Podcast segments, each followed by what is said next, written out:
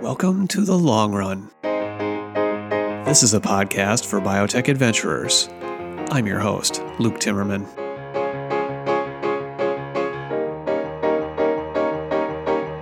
Today's guest is Phil Sharp.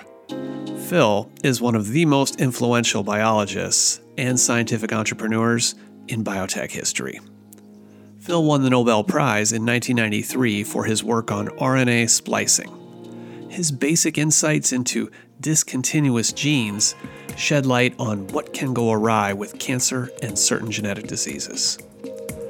Coming of age as a biologist in the late 1970s, Phil was in the right place at the right time. He paired up with trailblazing biologist Wally Gilbert of Harvard and others to co found Biogen in 1978 the biotech industry was just beginning. In this episode, we started by talking about Phil's upbringing on a family farm in Kentucky. His path was not preordained. In this conversation, he talks about finding his way as a young man in science. Toward the end, we talk about the early days at Biogen. We didn't discuss the more recent chapters of his career, which includes the co founding of Alnylam Pharmaceuticals, the RNA interference drug developer. That would take more than an hour. Now, before we start the episode, a couple quick things. Today's sponsor is PPD Biotech. As your drug development program advances, it's critical to select the right CRO partner for your innovative therapy. With a full set of development services and global reach, PPD Biotech offers teams that are dedicated to biotech and small to mid sized pharma companies. PPD knows that every milestone, every project update, every change in direction is important.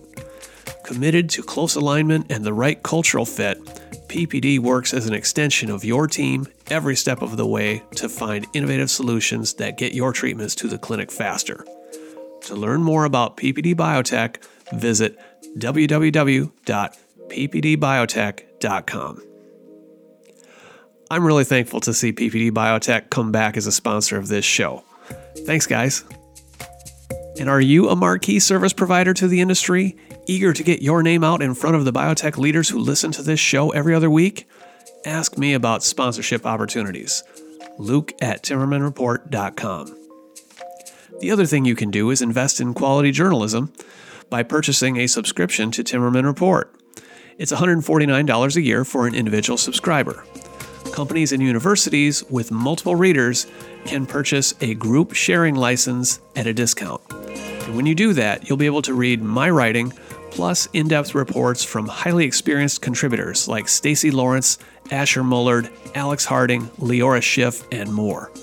Go to timmermanreport.com slash subscribe to get yours today. Now, please join me and Phil Sharp on The Long Run. Welcome, Phil Sharp, to the Long Run Podcast. Uh, it's nice to be with you, Luke. I look forward to the podcast. So, um, with this show, I often like to talk about people's early lives, especially people who've achieved as much as you have in science and in biotech. I think there are great lessons to pass on to future generations and, and to help form connections within the biotech community so that we understand that we, we have a lot of things in common. Uh, and, you know, when I was doing research on you, reading your Nobel lecture last night at the hotel, uh, I realized you grew up on a farm, and I did too. Okay, I, didn't know that. Yeah, I grew up on a small farm in Kentucky. Um, eh, we bought the farm when I was seven. I worked with my father on the farm for about uh, eight more years, and then my father started working in a nearby city, Cincinnati, and then after I graduated from high school. Uh, you know, I went off to college. They retained the farm. They owned it for all their life. Uh, but uh, but I I worked on farms. I actually worked horses in the field. My father let me do that just to, to say I was uh, able to do so. So uh, so Phil, um, you're growing up in it's Eastern Kentucky. It's sort of north northern Kentucky. It's peculiar. We're between Cincinnati and Lexington, which is a well traveled thorough but off the main road by about 15, 20 miles, uh, a very small um, uh, rural area. Uh, my family had been there since 1840. And uh, so it was a, a very uh, rural uh, origin. did you have any siblings? Two sisters. Mm-hmm. Older, younger? One older, six years, one younger by two. Okay. So, what kind of farm was this? Well, we raised tobacco, and I spent my life in cancer research. So there's a little bit of uh, economy here. Uh, we had some cows, which we milked, and we raised animals. Uh, very small. Uh, How many acres? Uh, 140, 50 acres, something like that. But most of it in northern Kentucky is pretty hilly, so that could be used for pasturing and hay. But uh, the, there are some flat lands along the Licking River that uh, was where we raised uh, the crops. So you had tobacco, cash crop, uh, also some livestock. Livestock, raised corn, soybeans uh, always a family garden, which I wish I had now because it's so delicious eating out of a garden. Uh-huh.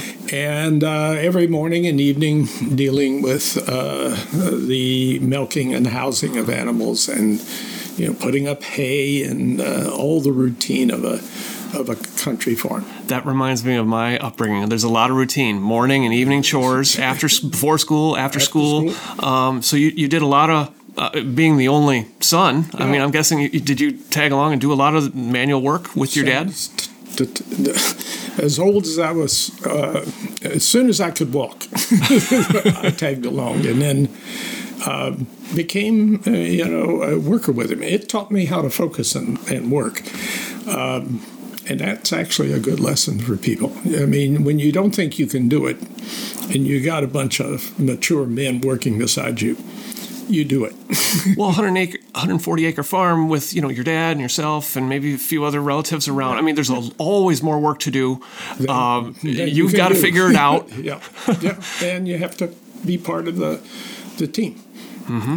Mm-hmm. So, what other um, values would you say were important part of your household? I mean, hard work and you know being consistent and reliable. I'm sure were part of it. Well, we were very frugal because there's not a lot of money in, in that uh, whole process at the time, um, and uh, you know you had to develop relationships with people and you know exchange work because you can't two people can't do many of the jobs you have to have others help you do it and um, you've got to depend on each other. Mm-hmm. you got to be pretty straightforward and honest, or you're not going to be able to work with people that way. Everybody knows everybody in a small town. Your reputation precedes you, and your your family's reputation precedes you. Uh, mm-hmm. Uh, so it's that type of community. It was. Uh-huh. Uh-huh. Uh, what about education? I went to the public school. Um, my freshman class had 16 students in it uh, we consolidated into a whole county school called Pendleton County. It's still there. And uh, that was 65 students. Um, I was the most science oriented student in my class uh, by far. Um, and, uh, you know, out of my class, uh, I would say we had 65, probably six maybe 12, but between 6 and 12 got some college education. Mm-hmm. Uh, the disappointing fact is I'm still in contact with that community, and it's still that way. uh, it really. Uh, so, um, you know, uh, I played basketball. That was uh, the the team sport of everybody's interest. Uh, Friday night lights sort of scene. What position? Oh, I was a small forward, uh-huh. and um, and then you know I, I, I graduated. I applied to one school. uh, there was no counselors. The principal called me in, a really nice guy named Mr. Beck, and said, "Phil, what are you going to do when you?" And graduate, I said, I'm applying to Union College. And he said, That's fine. and I walked out. that, that was it. I did get an interesting community. I, I um, now, you said you were interested in science. Where did that come from? that started when I was about uh, 11. Um, I was always the, the best with numbers. You know, right? in, in a small community doesn't mean anything, but it was you know something I I always found appealing to math and various things. And then when I uh, started. Um, you think about like crop yields and well, you know. no no i was never no. big in farming. I didn't. Okay. I soon decided that that's not where i was going to spend my life. But uh, i started uh, reading books about science. Uh, this was nasa beginning to emerge. There was a lot of the 50s 50s yeah. It was a lot of public affairs about that. Sputnik. Sputnik, numbers, you know, astronomy, various other things. Um, and I just I talked to, to, my friends about it, and I started reading. Um, I, I think we in that community where you don't have professionals around you, you don't have table conversation around science and that sort of thing. We're young people get their information is from books and reading. So, um, you had a good public library? Mm, I never went in a public library. I had a school library. Okay. I mean, I was 15 miles from a town. uh-huh. so I, uh, when I was young, but the school library was a poor country, small town school library, but I read everything there. And um, then, uh, you know, you are what you read. You know, you, you essentially you are what you read when you come from that origin. And uh, so I started reading and talking and found things to stimulate me. You know, it's interesting. Your background has some parallels to uh, Lee Hood, uh, you know, who I wrote yeah. the book about. Uh, uh, Montana is where he grew up, but similar kind of small town. Helena small towns, yeah. not rural. Yeah. He, he, was not on a farm, but you know, similar kind of like not. Uh, uh, there was no big university nearby, and people kind of like putting you on a certain path. It, it, gave him, and I think Irv Weissman was a friend of his growing up in Montana. That's they thought later in life that sort of room to uh, imagine things and explore. They weren't suffocated by from the age of three trying to get into a place like MIT. no, never discussed. MIT was never discussed. Uh huh. No, I, it gave me a freedom, but it also gave me an uncharted path.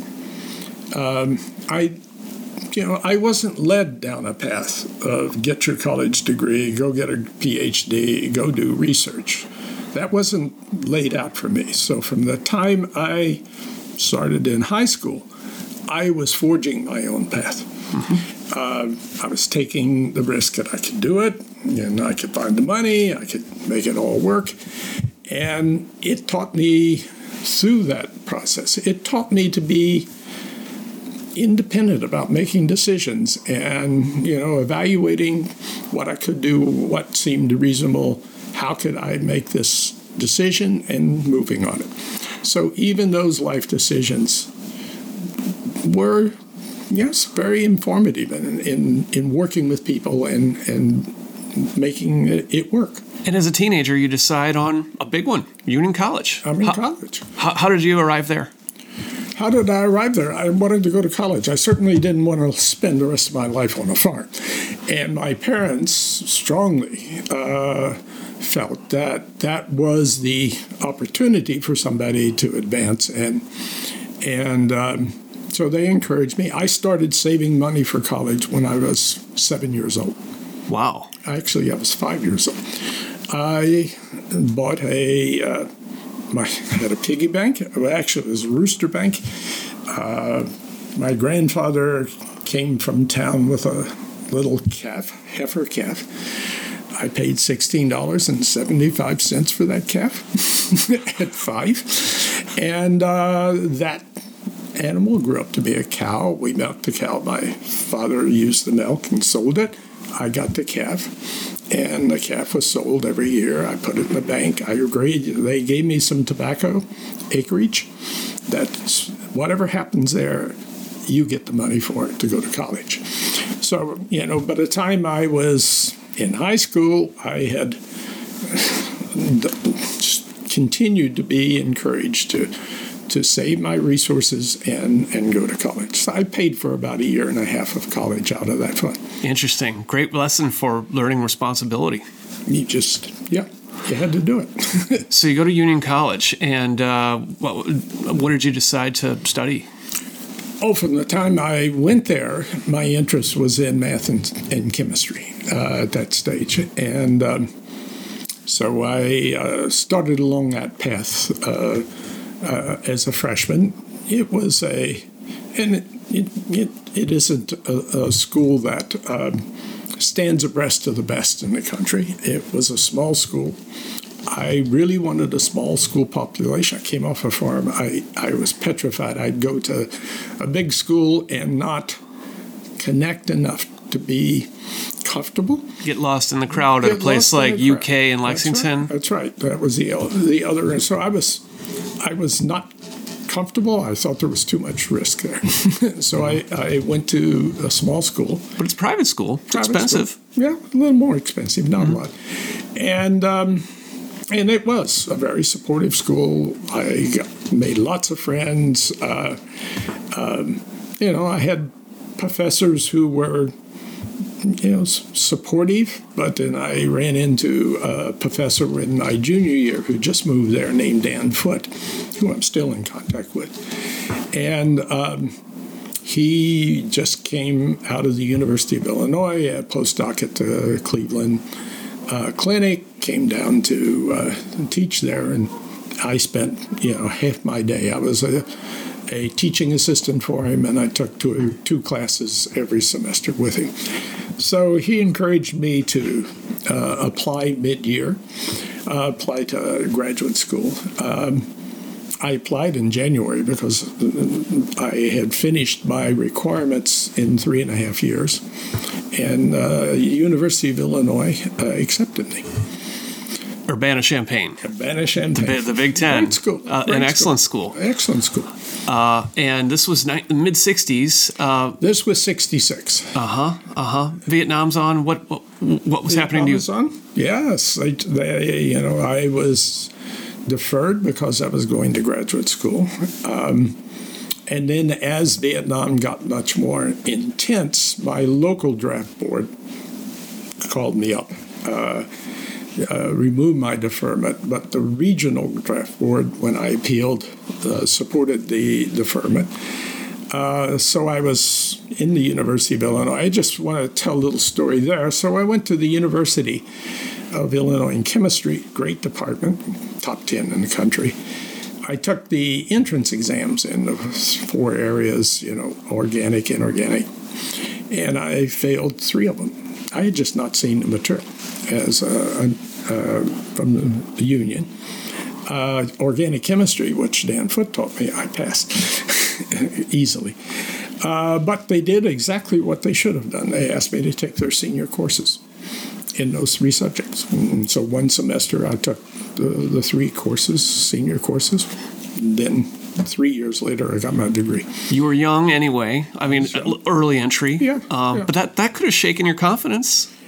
Well, yes. Well, I wasn't. I wasn't pleased by it. I, it wasn't unexpected because I had looked at the textbooks and I just there was some material I just didn't. I hadn't um, covered in, in any of the courses, but uh, it gave me great confidence. Yeah, I got you know stood high in each of those classes and then just rolled into graduate school in three years. Uh, I my PhD and went to Caltech with, uh, for a postdoc. Who was your advisor at Illinois? Victor Bloomfield. Um, Victor uh, ultimately, uh, he was a young professor there. We had a great communication with each other. He supported me strongly. Um, and then he moved to Minnesota uh, several years after I left uh, Illinois and developed his career. He just retired from the University of Minnesota. Mm-hmm, mm-hmm. So you got your PhD pretty quickly. Um, the, this is late 60s, around 1970? 69. 69. Uh, okay, so what were you thinking that you might do with that? Well, I got my PhD in uh, physical chemistry. Um, describing the hydrodynamics, the viscosity and sedimentation and uh, other properties of polymers, but stiff polymers like DNA. So it was clearly modeling DNA as a polymer. I started um, during my uh, graduate work uh, reading about molecular biology and and um, particularly with uh, chromosomes and you know the, the, questions of the day was you know chromosomes one piece of DNA where how large was the DNA what was the the uh, uh, you know distribution of genes and sequences on it. Now, was this some of your own independent reading yeah, and independent study? Because when you say physical chemistry and polymers, I'm immediately thinking you could have gone into another industry. You could have gone like to 3M or something. Uh, three three out of every four graduate students out of that program went into private sector. Uh-huh. One in four uh, went into uh, academic uh, research. Um, I could have. Uh, but I wasn't motivated to do that. Mm-hmm. Uh, I really enjoy learning, and um, and so I I started reading about molecular biology. I got genetic books, uh, books on genetics. I read genetics because I knew I needed to know genetics to understand what I was reading. Um, and started reading a Cold Spring Harbor symposium. I think it was 66 or 67. You know, they in those days you had this tome of all the talks at a Cold Spring Harbor was on chromosomes, and it seemed uh, a field in which a physical chemist could make contributions, and terribly exciting questions. So uh, that motivated me to look for a postdoc in which uh, someone would understand my training in physical chemistry, but had a strong interest in in in biological systems, and that's where Norman Davidson at Caltech came in. This is where you begin to move out of a narrow disciplinary definition, yeah. cross disciplinary. Cross disciplinary. Yeah. So how how did you end up in Norm Norm Davidson's lab at Caltech? Well, uh, I sent him a letter uh, asking. Um, and then I know I got very strong support out of Victor Bloomfield, and uh, and Norman was a, uh, he was well established, got in National Academy as a chemist, shock tube chemist, an inorganic chemist, uh, extraordinarily clear thinker, chemist uh, approach to biology. He, he got uh, throat cancer in, um, I'd say, around 50, 55. Um, got radiation out of Chicago. Uh, didn't know if he was going to survive. He did. Uh, and made the transition into biology um, and with an orientation towards uh, uh DNA and DNA, DNA properties. He had the great luck of having Ron Davis uh, do a PhD with him, and Ron Davis now at Stanford. Now at Stanford, great friend, uh, wonderful guy. Um, developed uh, electron microscopy of DNA and saw the first deletion of a genome, you know, uh, on a genome, uh, taking lambda phage, in which the genetic had been genetically mapped as deletions with uh, uh, Roy Parker, I think. No, it's not. It's not Roy, but it's Parker, who. Um, as another grad student, and they and they um, that was the first visualization, and then Schabowski and and uh, Davis used uh, formamide to do those loops and map deletions. And when I arrived at Caltech, that was just had developed. Um, and Caltech obviously has this great tradition, uh, I mean, of both science and technology, using technology to help advance your science, yeah. gather new kinds of data, ask new kinds of questions. questions yeah. And it's small. It's, it's, very small. It's small, so like the chemists can actually go meet the biologists pretty yeah. easily. Yeah, no, you could you could had access to anyone. So when I went to Caltech, uh, Norman Davidson's lab was. Uh, in the, the basement of the building called Church. Uh, Jerry Vinograd was next door. Um, you know, I had read about uh, Jerry's uh, research in uh, superhelical DNA and interlock superhelical DNA. He should have gotten a Nobel for that. And um, so I went I sat in on his uh, group meetings. I sat in on Norman's, you know, participated in Norman's lab. Um, I met most of the biologists. It, it, it's a wonderful place. Given its smallness, people walk across the campus, have lunch together, graduate students sit around and talk to people. You can talk, you know, go to parties and, you know, you're sitting outside you, you know, and somebody sits there and you strike up a conversation. Ed Lewis yeah. uh, became a friend. It was. Uh, and you meet this guy, Ron Davis, and he's working with electron microscopy, and he's seeing things in uh, like deletions of, of DNA that are kind of like, what, what does that mean? Well, it was clear what it meant, but what it meant in terms of what you could ultimately do in looking at gene relationships wasn't clear to the community. I mean, uh, the first experiments were pretty predictable. My uh, Norman wanted to map genes on the back E. coli chromosome. Can we map genes on bigger chromosomes? And that was what he asked me to do. Or we agreed that this is where I was going to start. And I was going to try to do that biochemically, but because I got, um, I decided that uh, working with plasmids was the right way to pick up pieces of chromosomes and isolate them. So uh, I started, uh, uh and this is, um, I started using, uh, isolating plasmids out of bacteria that picked up, they were called F primes, they pick up pieces of bacterial chromosomes, and I could map their relationship on chromosomal DNA and to each other and where genes were and lambda integration and um, and I found transposable elements. Um, and it was, you know, everything I was doing, no one else had ever done. Uh, Stanley Cohen uh, had come to Caltech. He uh, worked with Vinograd for a couple of months. He was at Stanford, as you know, mm-hmm. wanting to to um, uh, learn more about his drug-resistant plasmids, and so I struck up a, a interaction with him, supported by Norman, and we did some uh, electron uh, comparison of, of drug resistant factors and found deletions and transposable elements, and you, you know, it was uh, it was really you know, very uh, interesting. Um, so I, I learned a lot of molecular biology, I met a lot of people. I started interested in the history of the bacterial genetics of F primes. I went to um, Stanford, uh, met many people uh, uh, there. So it it was. Uh, it sounds like you caught the bug. This is when you decided I'm, I'm, becoming a molecular I'm, biologist, biochemist. I'm done.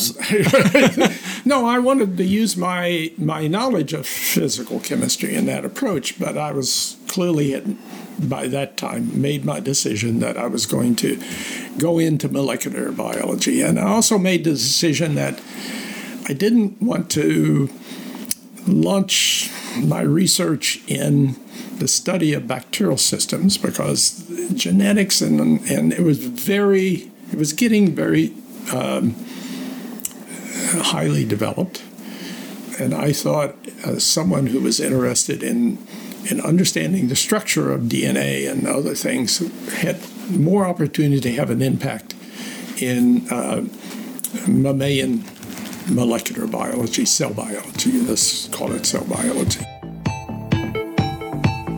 Today's sponsor is PPD Biotech. As your drug development program advances, it's critical to select the right CRO partner for your innovative therapy. With a full set of development services and global reach, PPD Biotech offers teams that are dedicated to biotech and small to mid sized pharma companies. PPD Biotech knows that every milestone, every project update, every change in direction is important. Committed to close alignment and the right cultural fit, PPD Biotech works as an extension of your team every step of the way to find innovative solutions that get your treatments to the clinic faster. To learn more about PPD Biotech, visit www.ppdbiotech.com.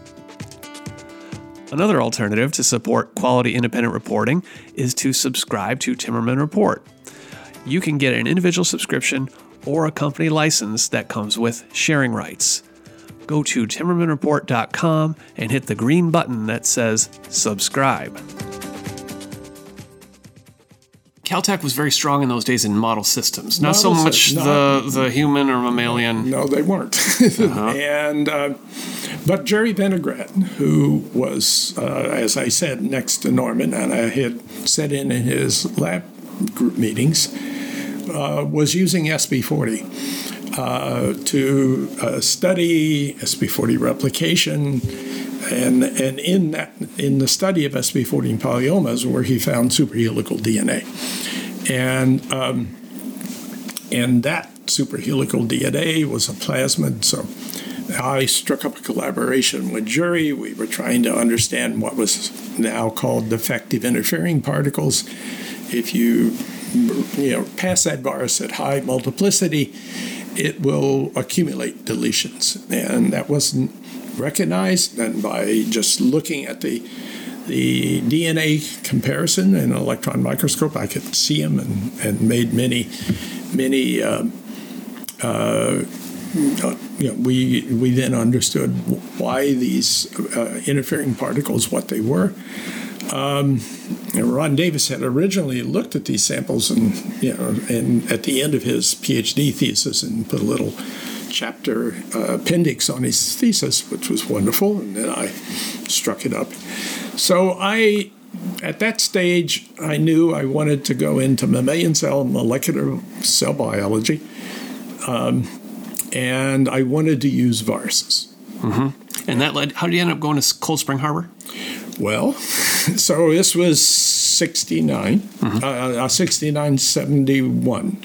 So a couple year stint postdoc at Uh, it was Caltech. two years stint. So- So in 71, the job market was really not strong.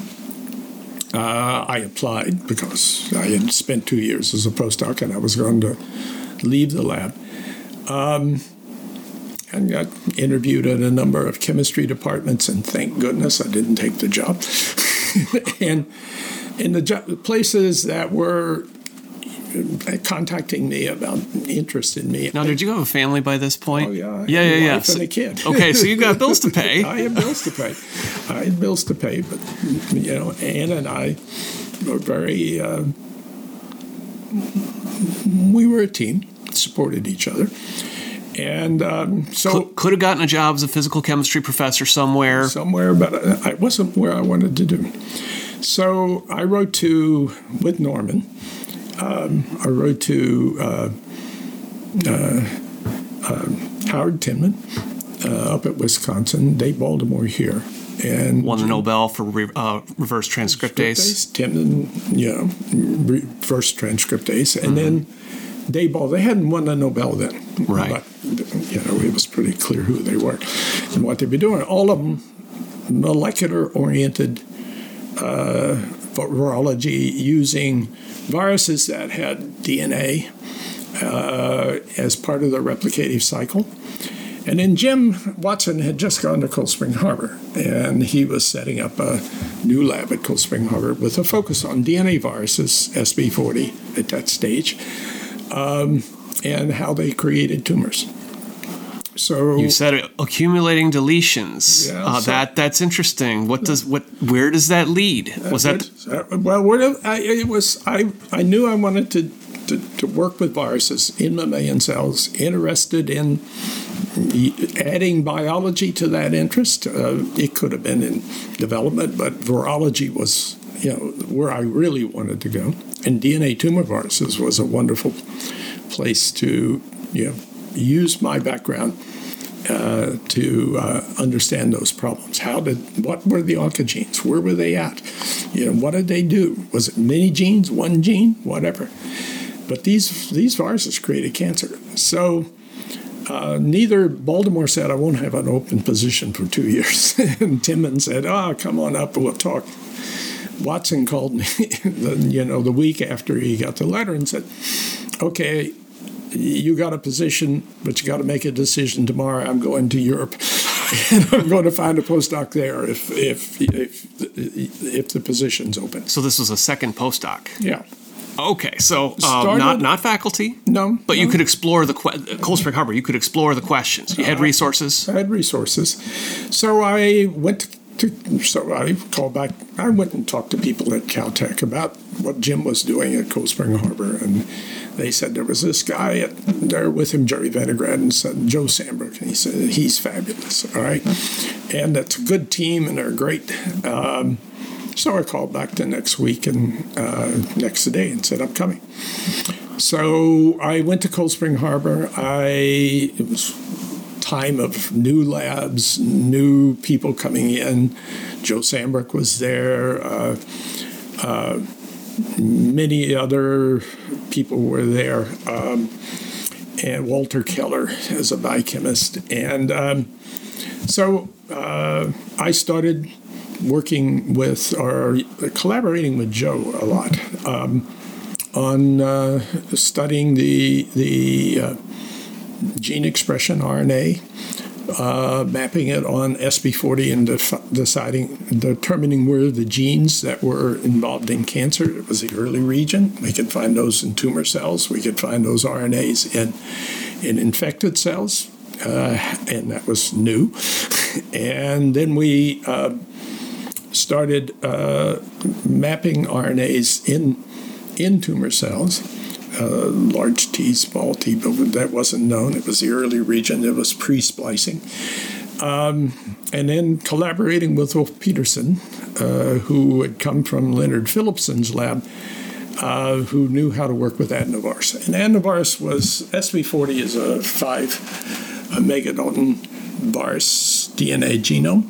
Uh, adenovirus is a 35 you know kilobase. It's a bigger uh, um, genome, and um, that had some appeal to me because it was easier to to use electron microscopy and physical techniques.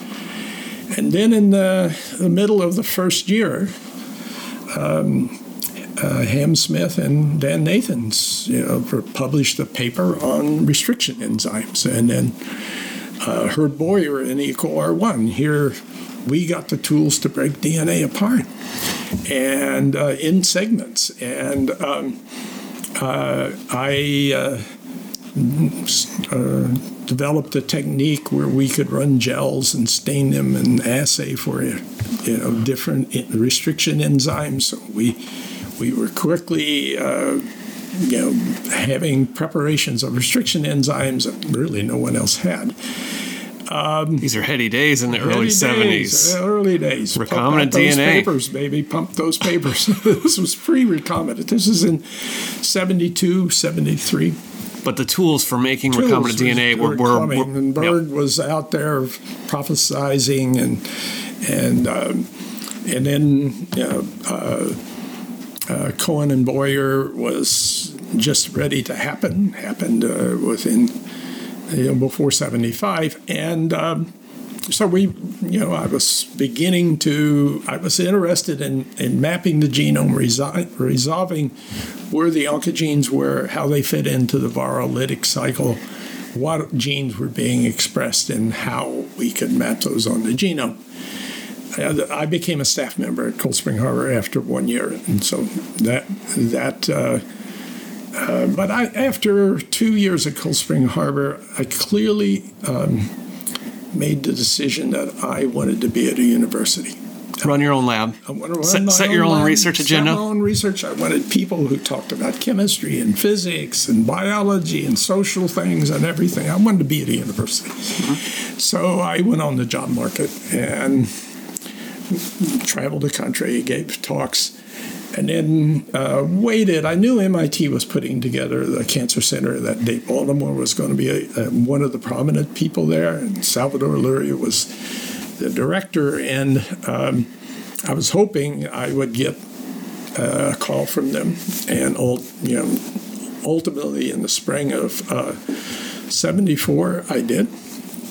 I came up, gave a talk. Um, week later, Which is often an audition for a job interview. Well, that was a job interview. Yeah. Called me and invited me for a, a job interview. Said we want to talk to you, And so I came up and met everybody and gave a talk. Uh, did the, the, traditional evening, you know, dinner with everyone, and then um, a week later, Luria called and said, "We want to offer you a job." And uh, I said, I'll be up next week, and next tomorrow. Mm-hmm. So I came up, and, and the negotiations was very brief. You know, that's fine. I'm on the same floor with Dave Baltimore.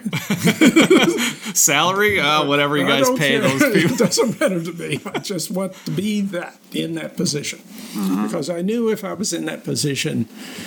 Um, with Bob Weinberg there already, and two more labs, and Nancy Hopkins was going to be recruited next door, and and ultimately Dave Housman came down. Um, we were going to be in an environment in which people wanted to do this type of research, and um, that I was one of the more, you know, biophysical types in that community. Uh, I was working on DNA viruses. Everybody else was working on retroviruses. Uh, I I was very comfortable that we could we could really do something special. It was a very fertile environment, right there. Uh, the old building on Ames was that it? Well, it's a cancer center on Ames. Uh, it was a chocolate factory that they uh-huh. had gutted and just stuck in uh, all the ventilation and everything you needed for laboratories. So we were on the fifth floor of the cancer center, and the, the legend at MIT was the lights never went out on the fifth floor of the cancer center. and you, they didn't. you had a lot of young rising stars, stars with a lot yeah. of energy and, and really interesting questions to tear and into. It was so crowded that sometimes the only time you could get to a, a device was to come in, in the evening and, and work in, uh, into the morning hours. So, you know, you've never been here ever since. 1974, uh, came to MIT, and it's been a great place for you to build your career. Uh, I think you're was it, your, it wasn't that long before your like the big discovery, the one that got you the Nobel. This was around was this seven, around the 77 77 D- discontinuous genes discontinuous the, the, genes now, introns exons. Now uh, you'll have to correct me. I'm going to probably butcher this, okay. but um, you're this is the idea that there are these spaces mm-hmm. in, in, the gene that uh, that get edited out and at the R, at the RNA level at the RNA level mm-hmm. and end up creating a distinctly different protein from that same sequence. Yeah. So if you were to put this on a bumper sticker, it's one gene, two proteins. Or 10 proteins. Or 10 proteins. Or 30 proteins. And this challenged a lot of dogma. Every, like every dogma. This is uh, so going back to your Caltech days. You know, George Beadle. He yeah. he, he coined that phrase: one gene, one protein. Yeah. Gene makes protein. protein. That's the central dogma. Yeah. and and you're coming along, blowing people's minds. Blowing people's minds. But in addition to all of that, it said there was a whole new world here. you know, in, the nucleus of a cell, which, you know, bacteria don't have nucleus, nucleus of cell, we were carrying out these processes of splicing and joining RNA and, and adding poly A and capping that was already known. It was just a whole new world. And uh, from a molecular biologist, biochemist point of view, it was just opened up the world to a whole host of, of discoveries. Did you get a lot of pushback? People think not oh, no. believing this? No, no, no. They uh, got it. They got it. Uh, that was one of the striking things. You know, I do the the work of my life, and within two months, everybody around the, the, the, world, every molecular biologist knew about it. So the next question, what's new?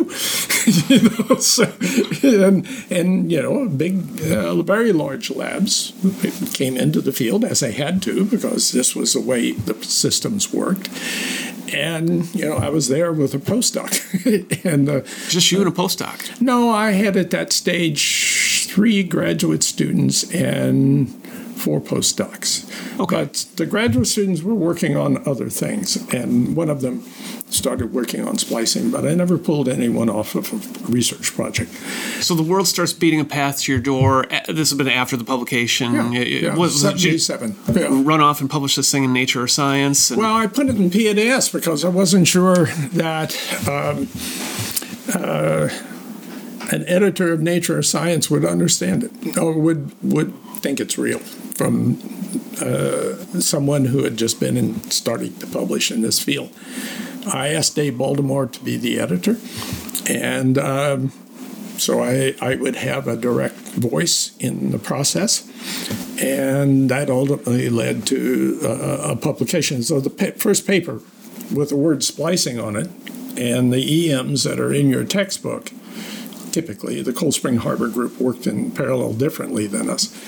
Uh, is a, a PNAS paper. But you didn't have quite the clout with the journal editors at that No, time. no, it didn't know me. Uh, Yeah. Well, some of them knew me because I had been prominent at meetings uh, from my time at Cold Spring Harbor.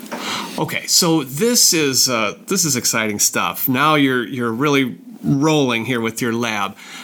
Biotech comes along, and you know, in, in your Nobel lecture, I found this great phrase. You said, "The development of biotechnology has both enriched and complicated my work." I think there's a lot in that phrase. So, the founding of Biogen, it's just a year later, 1978. I guess you'd heard about those guys on the West Coast, Genentech, right? Well, What- there's, there's a little more story there. okay? Um, in 77, spring of 77, I get a call from uh, a venture capitalist who I never even knew what the term meant, uh, named Ray Schaefer. He was an ex MIT alum. Uh, he was working with International Nickel, started a venture capital uh, office in International Nickel. Uh, he called me and said, um, I uh, have an opportunity to invest in a new company on the West Coast that's uh, dealing with DNA. Uh, will you come out and consult on that investment? Um, I didn't know Ray Schaefer. I'd never consulted, didn't know what a venture capitalist was. Really, I didn't. And so I checked him out with colleagues at senior faculty at MIT. He told me who, who he had worked with before. And they gave him the highest level of, of um, uh, credibility. And so I bought a ticket, flew to San Francisco. And in walked uh, Swanson, Boyer, Itakura, and Riggs. This was Genentech. Yeah.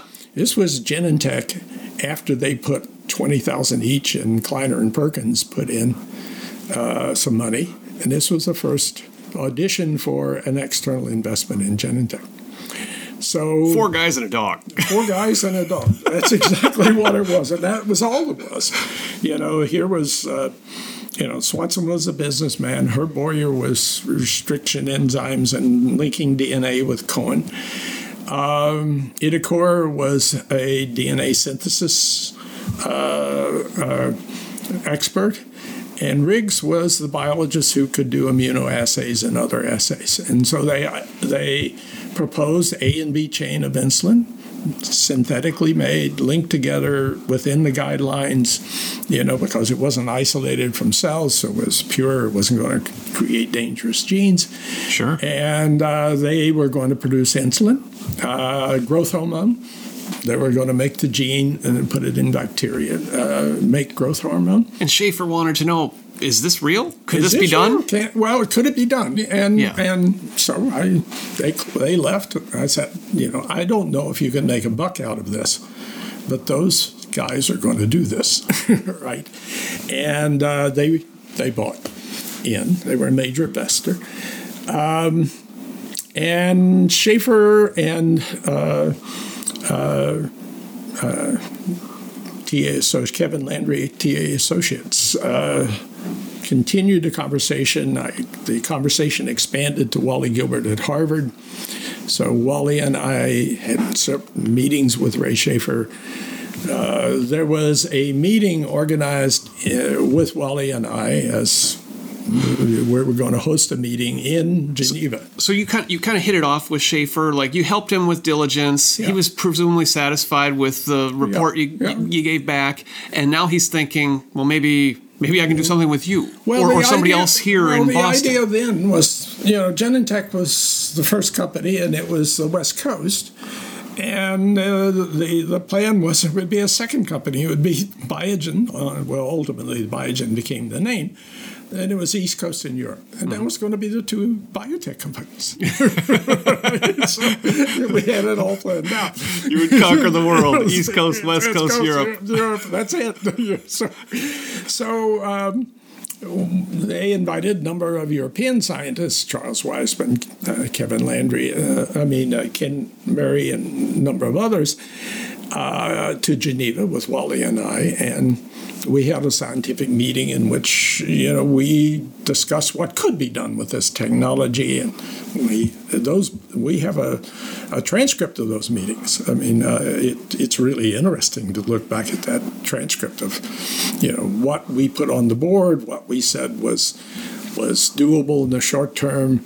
We were going to have a company that was in medicine and agriculture and energy and, and fine chemicals. It was the world was our, our teacup at that stage because here was a new technology, synthetic biology never been done before. And Wally was one of, another rising star in the faculty at Harvard. Well, he wasn't a rising star. Wally was a star. Well, at that stage, he, he hadn't been ordained with a Nobel. Right, that came I think later, 1980. But yeah. you know, the Maxam Gilbert sequencing method, the DNA sequencing was was, was out there. It was out there around that time, yeah. so that probably put him on the VC radar. Yeah, that well, he, and other things. Uh, if we were going to do something in this field, in this area, it was going to be Wally because he was the persona of a very important part of this technology and an extraordinary intellect. Mm-hmm, mm-hmm. And so. A little ahead of you in the. oh, oh, yes. At that time. Oh, yeah. 15 years ahead of me and, and a fully established world visible leader.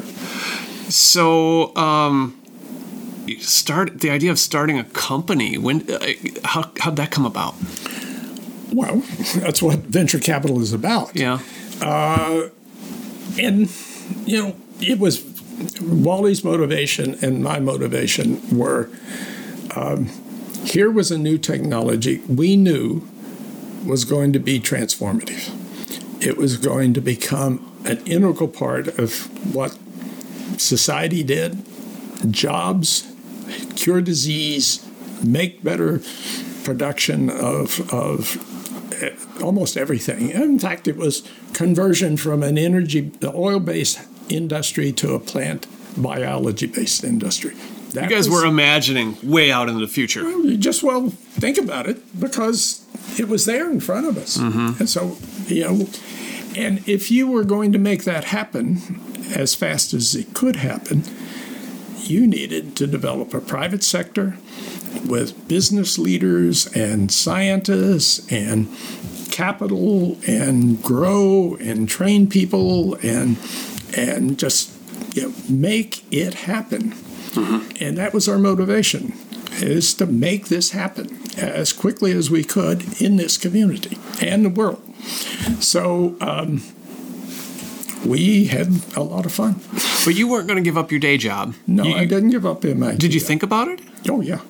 No, I I I was offered.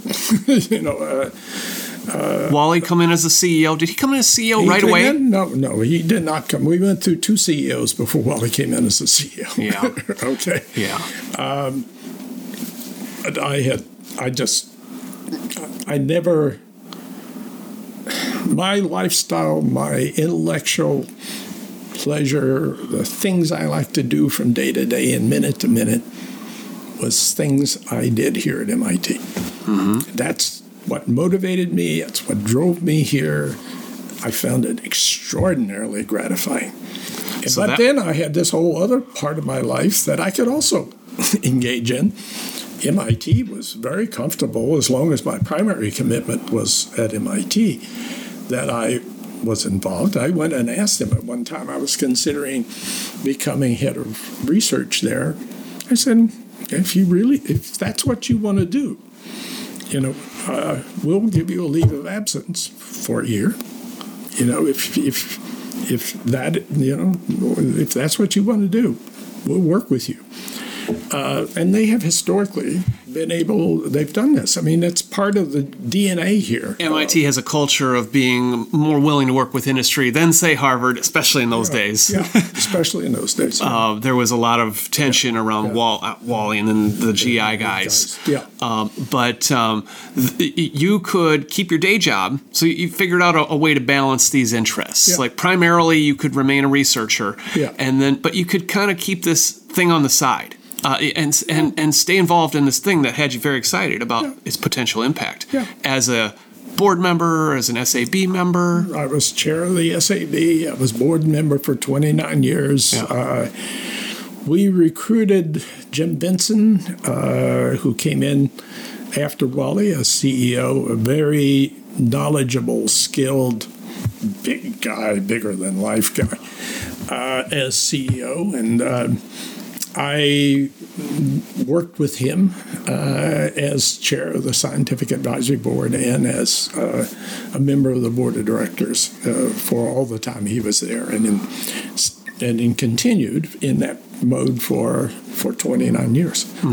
It was. Um, and, to see this technology go from, you know, struggling to get financed to try to get focused and how you build, you know, regulatory manufacturing, you know, uh, marketing, uh, approval, yeah, it was.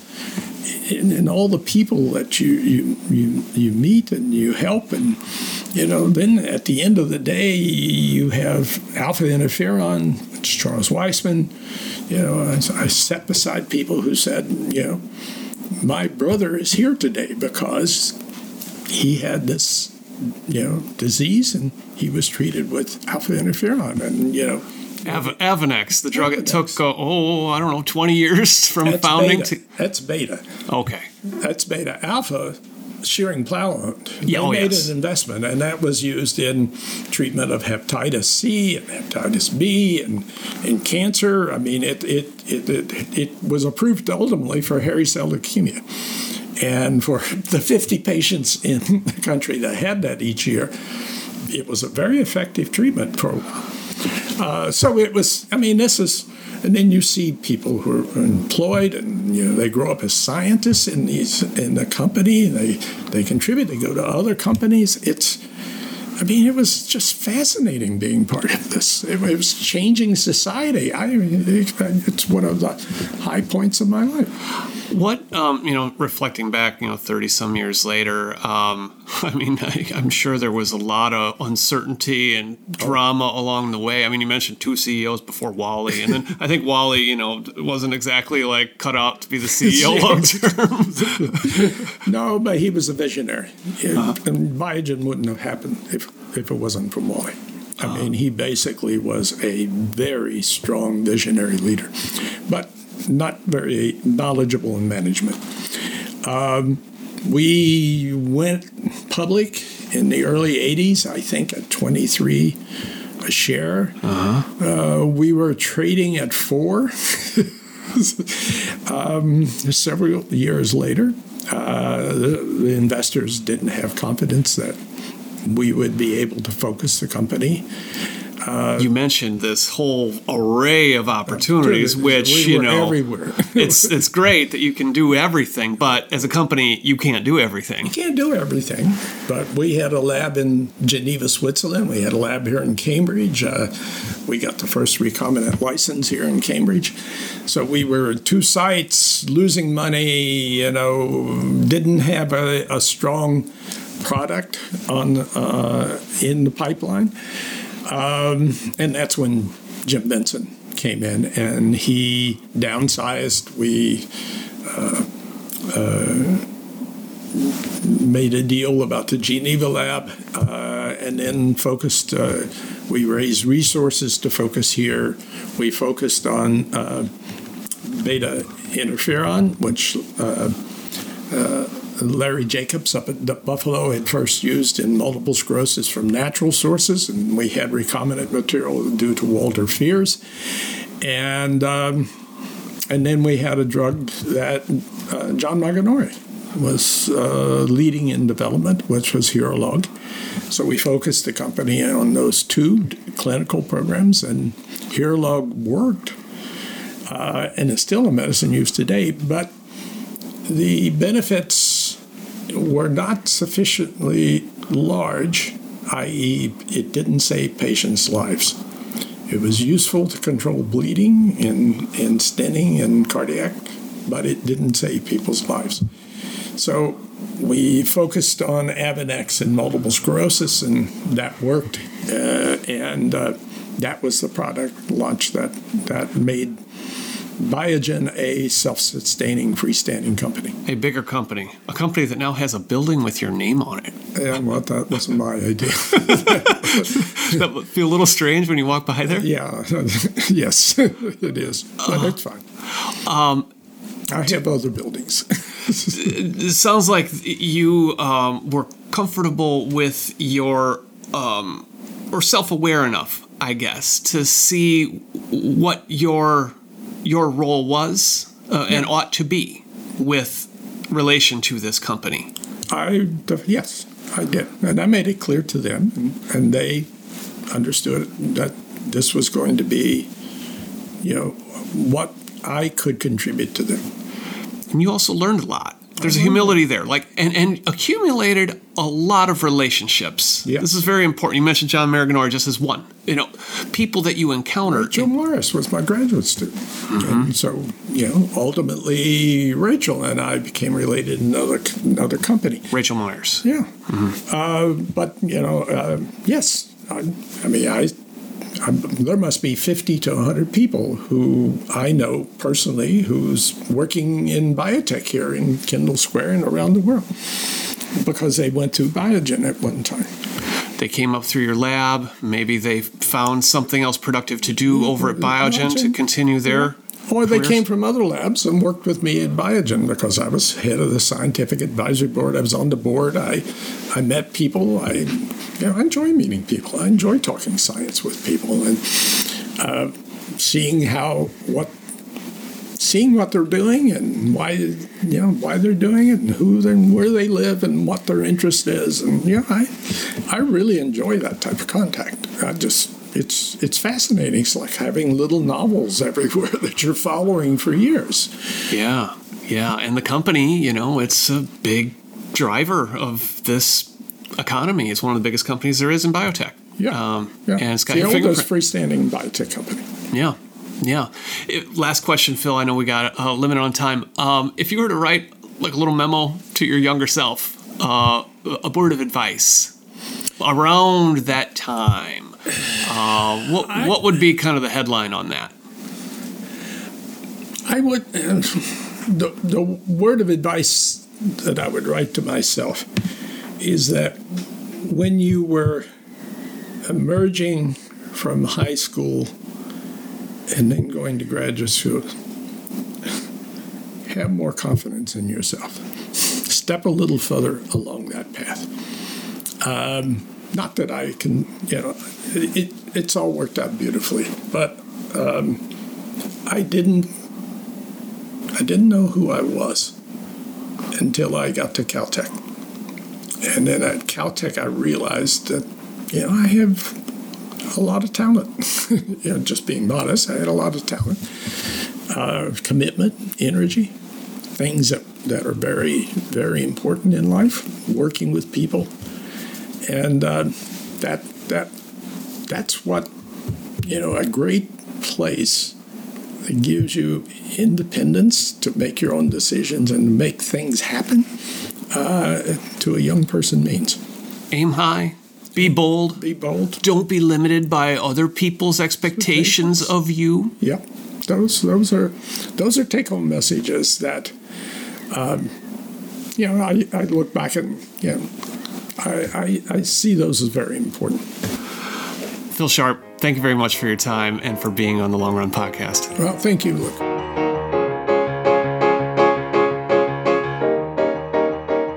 Thanks for listening to The Long Run, a production of Timmerman Report. Pedro Rosado of Headstepper Media was the sound editor. Music comes from D.A. Wallach. See you next episode.